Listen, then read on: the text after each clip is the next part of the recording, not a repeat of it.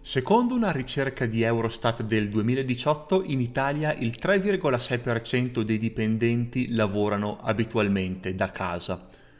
Ora sicuramente i numeri sono aumentati, ma l'Italia è il paese dell'Europa occidentale con la minore incidenza di telelavoro. Sotto questo aspetto vincono i Paesi Bassi con il 14% di dipendenti in telelavoro e la Finlandia con il 13,3%. In Italia sono soprattutto le PMI ad essere restate indietro, dove nel 2019 il 68% degli imprenditori non ha nessun tipo di iniziativa per lo smart working e solo il 16% dice di avere delle iniziative strutturate. Tutto questo è cambiato nel 2020.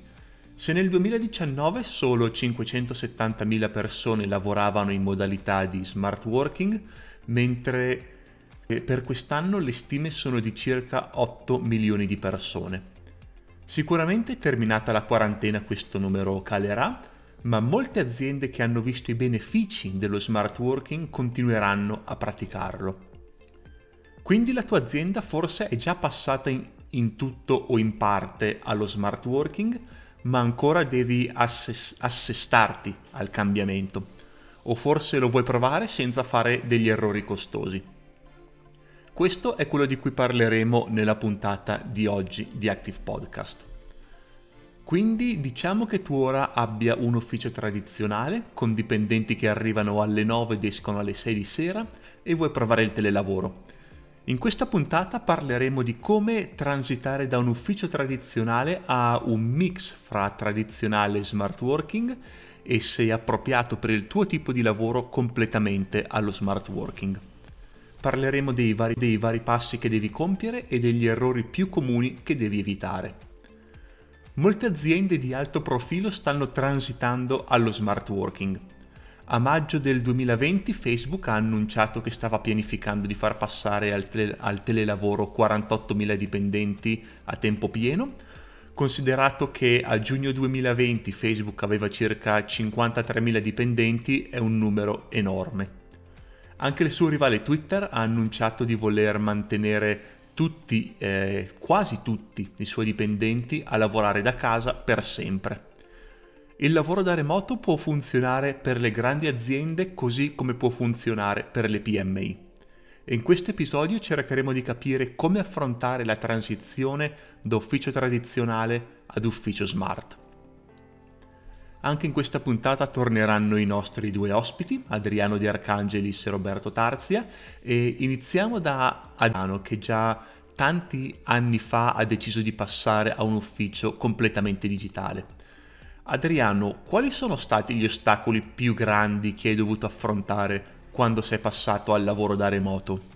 Sicuramente la difficoltà più grande secondo me in questo passaggio è far sì che a livello tecnologico tutto lo staff sia allineato e sia eh, diciamo messo in condizione di lavorare. Eh, io ad esempio sono sempre stato un po' eh, proprio perché ho avuto questa carenza da ragazzo che non, fino ai 18 anni non volevano che avessi un computer, non volevano che avessi internet. Quando poi ho potuto, ho sempre avuto un miliardo di computer. Tu Stefano ne sai qualcosa? Ce n'ho qui in, ca- qui nell'ufficio ce ne avrò eh, un 6-7 di computer. Eh, quindi che succede? Che eh, io non avevo problemi, ma i miei collaboratori chiaramente li avevano e nel mio caso ho risolto molto semplicemente dove c'era da comprare li ho comprati io, dove c'era da prestare glieli ho prestati io, ancora oggi ho una, qui una sfilza di schermi a disponibilità di tutti, se qualche collaboratore ha bisogno di un secondo o terzo schermo gli dico guarda te lo do io, non ti preoccupare, neanche sta, c'è bisogno che lo compriamo.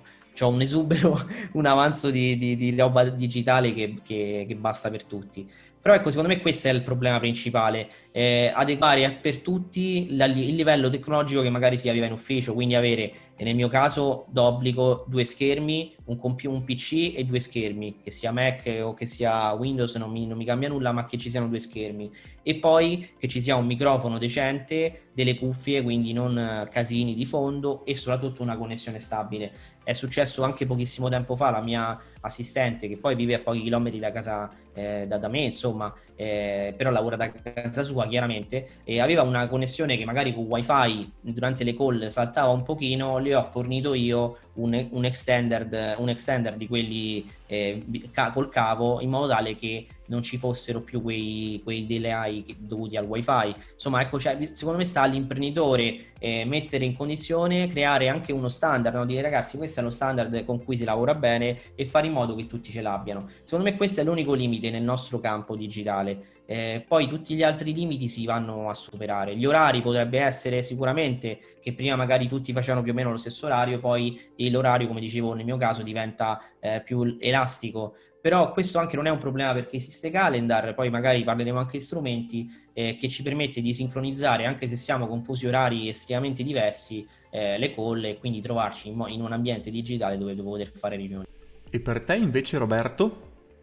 Uh, il relazionarsi sicuramente è stata una complessità perché si modifica il modo con cui ti relazioni con le persone, con cui parli con le persone, con cui trovi dei momenti da condividere con queste persone e di conseguenza eh, in un primo momento ti senti un po' solo a lavorare. Mm, io nel mio caso ho sempre lavorato in smart working, se vogliamo chiamarlo così, ho sempre lavorato un ufficio a casa e ho sempre lavorato da lì, quindi per me è normalità, ma non tutti hanno questa abitudine e, e non tutti hanno mai lavorato in questa maniera, quindi è un modo nuovo di approcciarsi al lavoro, approcciarsi ai colleghi eh, è un modo per certi versi più freddo e di conseguenza bisogna aiutare le persone che, mm, mm, che si trovano in difficoltà, ma magari più che in difficoltà si devono abituare a questo nuovo modo di lavorare.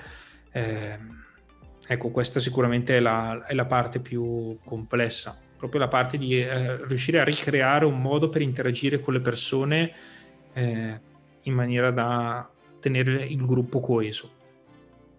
Ecco, facciamo un passo indietro Roberto. Anzitutto, perché hai deciso di passare al telelavoro?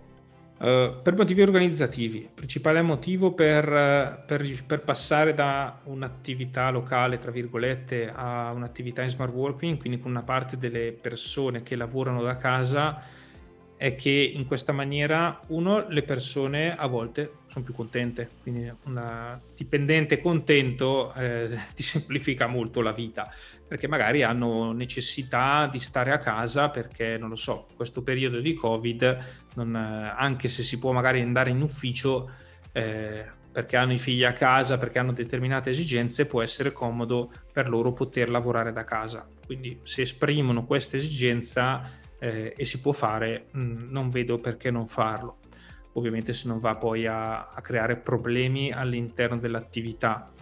Eh, inizialmente ho messo anche le persone smart working per un abbattimento dei costi. Ovvio che se hai 15 persone in un ufficio, 10 persone in un ufficio, piuttosto che eh, 10 persone a casa loro, quindi puoi prendere un ufficio più piccolo perché magari non ci si vede mai tutti insieme e di conseguenza si, abbast- si abbattono tutta una serie di costi che, eh, che, altrimenti avresti e che non sempre ha senso sostenere. Cioè se ha senso avere un ufficio sempre disponibile perché c'è necessità per tutte le persone è un conto, ma se effettivamente ti accorgi che eh, è un di più, allora a quel punto lì andare smart working è, è assolutamente una soluzione.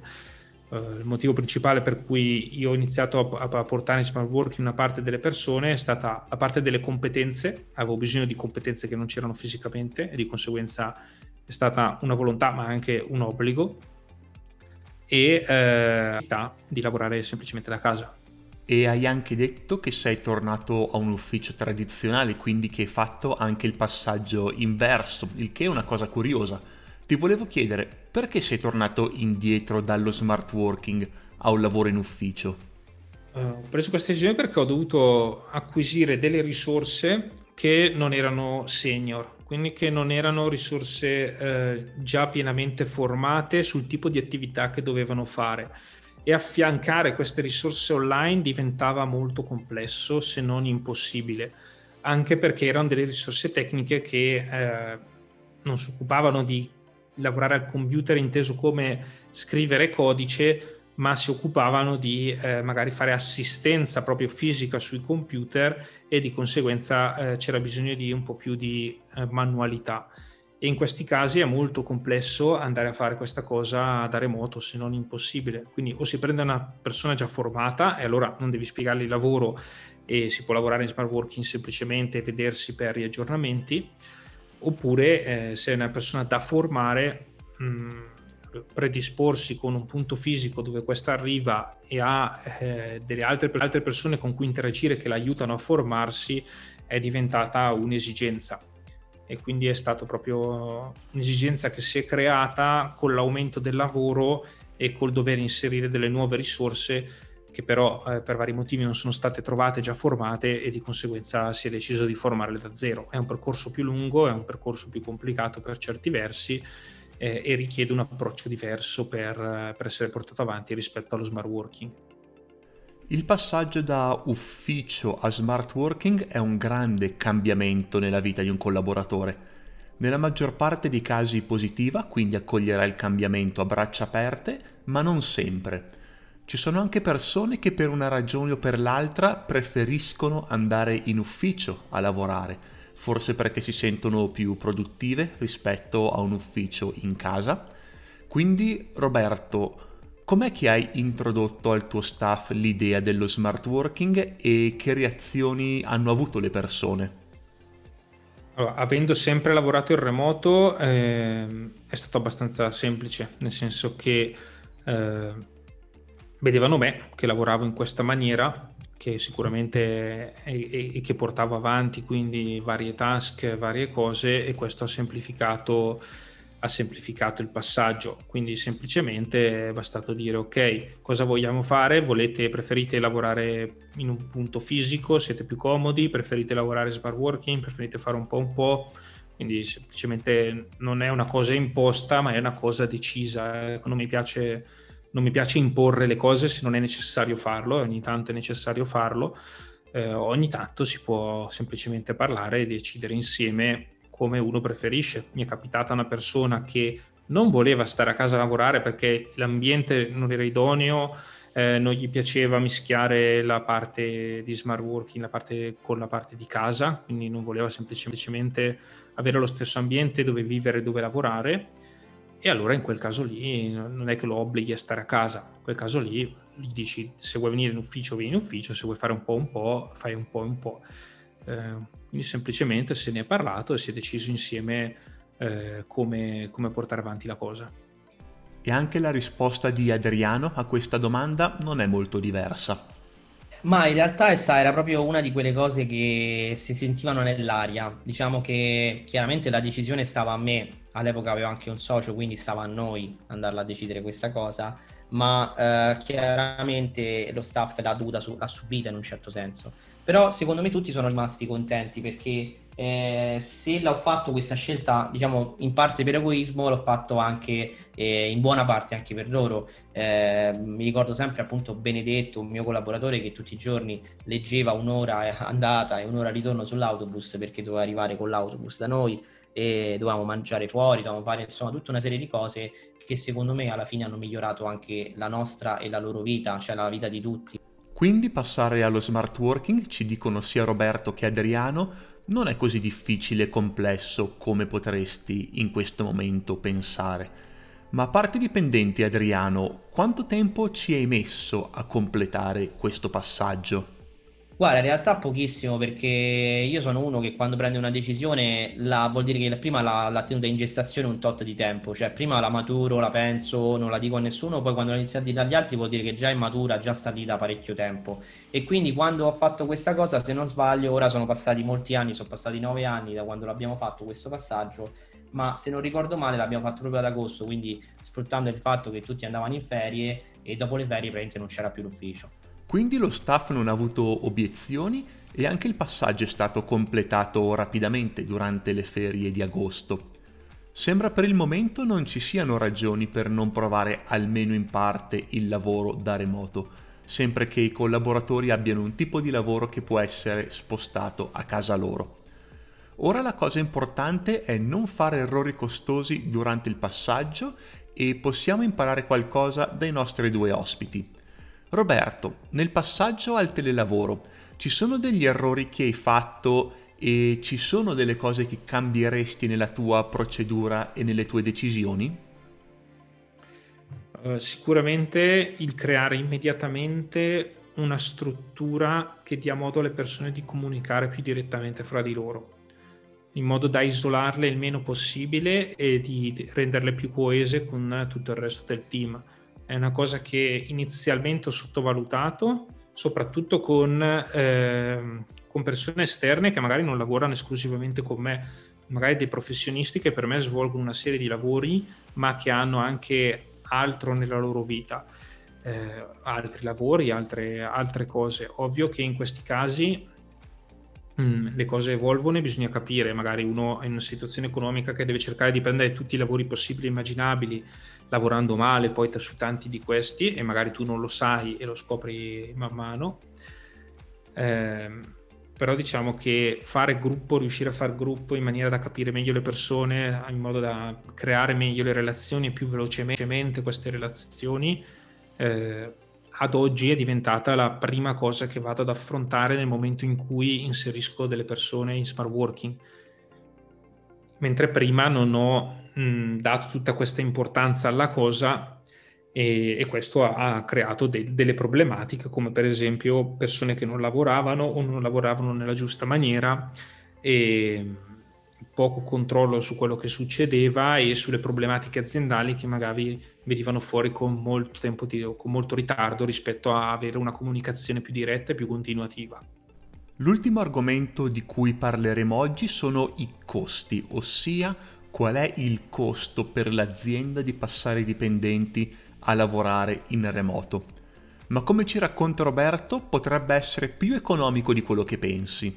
Non riesco a quantificarlo in maniera precisa, però diciamo che il costo principale è stato fornire per chi non aveva la parte informatica, quindi chi magari non usava già il portatile aziendale, fornire la parte di supporto hardware eh, in maniera che si potesse, che si potesse collegare all'infrastruttura la parte di connettività per fortuna non è stato un problema in quanto tutti avevano una DSL a casa, quindi quella non è stata non è stato un costo, non è stata una problematica. Eh, e la parte di licenze per i servizi che mh, mm, si sono resi necessari per lavorare meglio online. Quindi comunque non parliamo di, di grandissimi investimenti, ecco, cifre piuttosto contenute rispetto, al, eh, rispetto a tutto. E anche per Adriano l'esperienza è stata indolore. No, non ho avuto grandi spese perché molta, molti computer comunque li ho dati direttamente a loro, gli schermi, ognuno comunque aveva la sua postazione, la sua postazione se l'è portata a casa. Chi non ne aveva bisogno me li sono tenuti io per eventuali e varie, per cui a livello di costi, dico la verità, non ci sono stati costi, anche perché togli- soltanto togliendo da un giorno all'altro, cioè da un mese all'altro, l'affitto di 1000 euro e, e passa, le spese allegate, tutti i costi anche per mangiare fuori tutti i giorni, i costi delle benzina di andare in ufficio, insomma tutto quello che era legato, anche il costo mh, della corrente, insomma tutto quello che c'era collegato all'ufficio ce lo siamo tolto. E, e anche il tempo, secondo me, ripeto, la, per me la, il, la, più grande conquista che si può avere con un lavoro eh, a distanza, uno smart working, è il tempo che si guadagna. Tutti quegli spostamenti inutili, soprattutto per chi vive in città, che si vanno a evitare, ma anche l'inquinamento, cioè ci sono tantissime conseguenze positive secondo me. Se andiamo a fare, andassimo a mettere i pro e i contro, è impossibile che i contro possano battere i pro. Mentre per quanto riguarda il lungo termine, come sono cambiati i costi? Se inizialmente chiaramente i costi sono, si sono abbattuti alla grande perché chiaramente sono scesi tanto togliendo le spese fisiche dell'ufficio e tutto quello che ne conseguiva, eh, nel tempo però sicuramente quella spesa si è spostata su software, su, mh, su strumenti che migliorassero eff- l'efficacia di quello che facevamo, migliorassero il risultato, migliorassero anche poi il ROI delle nostre attività. Per cui sicuramente oggi spendo molto di più in software, non so, ad esempio Active Powered, sono clienti di Active Powered, credo uno dei primi clienti in assoluto e da tanti anni, sono spese a cui non, non farei mai a meno, di cui non farei mai a meno perché sono quelle che ti permettono di fare, di moltiplicare poi il risultato. Quindi è vero che magari spendo di più di quanto spendevo prima, ma fatturo 10 volte tanto. Ok, in questi anni io da quando avevo l'ufficio fisico eh, che aveva un fatturato, eh, non so, mi ricordo di 150-200 mila euro l'anno, adesso sono arrivato a più o meno un milione, quindi eh, il cambio c'è stato, eppure il, digitalizzandomi eh, ho, spendo qualcosina in più per gli strumenti che però mi permettono di fare di più, quindi non per fare lo stesso che facevo prima, ma fare di più e farlo meglio. Immagino che dopo aver ascoltato questo podcast anche tu ora forse vuoi provare ad eliminare l'ufficio. È semplice, veloce e anche se ha le sue difficoltà abbiamo visto che chi l'ha provato è rimasto soddisfatto dai risultati. Quindi Adriano, che consigli daresti a un imprenditore che vuole provare il telelavoro per i propri collaboratori? Guarda, questa cosa è un po' un contagio, secondo me, un contagio che, di cui non, non, non, diciamo un contagio positivo in questo caso, eh, di cui non potrà fare a meno nessuno, nessuno, secondo me, nel lungo periodo. Vedo i miei clienti, anche i clienti storici, che apprezzano e ammirano molto la nostra modalità lavorativa e molti di questi la, la diciamo, la sognano un giorno. Tanti loro mi dicono Adriano, io voglio veramente arrivare ad avere anch'io, andarmene magari a vivere al lago e gestire la mia azienda in modo da remoto. E io ti dico la verità, mi sto, dove, eh, mi sto mettendo proprio impegnando in questo e, e, voglio anche mettere a disposizione delle risorse per i miei clienti che vorranno fare questo passaggio, perché lo ritengo eh, veramente un dare, non, in questo caso non parlo da imprenditore perché ci voglio avere un ritorno economico in questa cosa, ma proprio perché parlo da persona che vuole aiutare le persone a diventare libere, che è poi il, la cosa che mi fa svegliare felice tutte le mattine, cioè aiutare gli altri a trovare quella libertà che io ogni giorno apprezzo di più. E tu, Roberto, che consigli daresti? Beh, prima di tutto capire se le persone che lavorano con lui sono, eh, sono, predisposte a fare questo tipo di attività. Cioè se passare allo smart working rende infelice il 70% del personale, mm, io due dubbi, due, domande me le farei. Cercherei di capire qual è la problematica eventualmente e se è risolvibile. Eh, magari non hanno la DSL a casa e non vogliono farsi il contratto DSL, semplicemente eh, e allora in quel caso si può pensare di pagare la DSL al dipendente eh, perché la utilizza solo in ambito lavorativo o magari non vogliono perché preferiscono il contatto umano e allora in quel caso se non è una necessità proprio dell'imprenditore per, per, vari motivi, per abbassare i costi piuttosto che altre cose, e allora in quel caso bisogna valutare di lasciare le cose, di lasciare le cose come stanno. Però essendo che alla fine quando si parla di passare in smart working si parla di eh, prendere dei dipendenti o delle persone con cui si lavora e cambiargli il, cambiargli il, posto, il posto di lavoro, mm, quello che c'è da fare è parlarne con loro. Cioè questa è la principale cosa. Una volta che loro sono d'accordo, nel senso che non ci sono particolari attriti, poi ci sono sempre attriti, però eh, bisogna saperli prendere eventualmente. Una volta che si è trovata la quadra da quel punto di vista, bisogna organizzarsi tecnologicamente e quindi si spera che un'attività un minimo rotata lo sia già.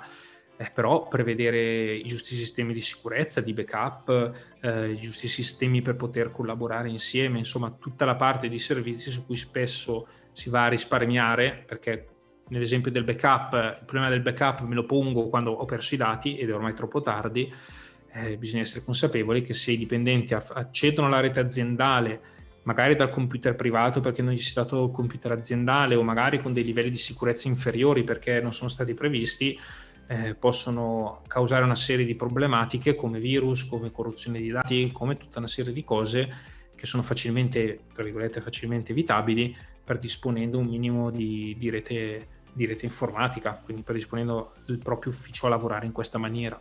Questo è una, un esempio semplicissimo è che molti non sanno che i sistemi a pagamento di Office, nel caso di Office, ma vale anche per Google, non sono backuppati.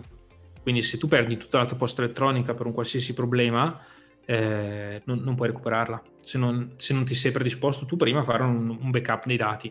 Essendo che eh, la sfiga ci vede benissimo, è il caso di, di organizzarsi un po' prima. Ecco, questo è, è un consiglio. Quindi curare la parte tecnologica e curare la parte eh, di relazione col proprio personale chiedendo cosa ne pensa, cosa ne pensa lui. E con questo abbiamo concluso questa terza puntata di Active Podcast.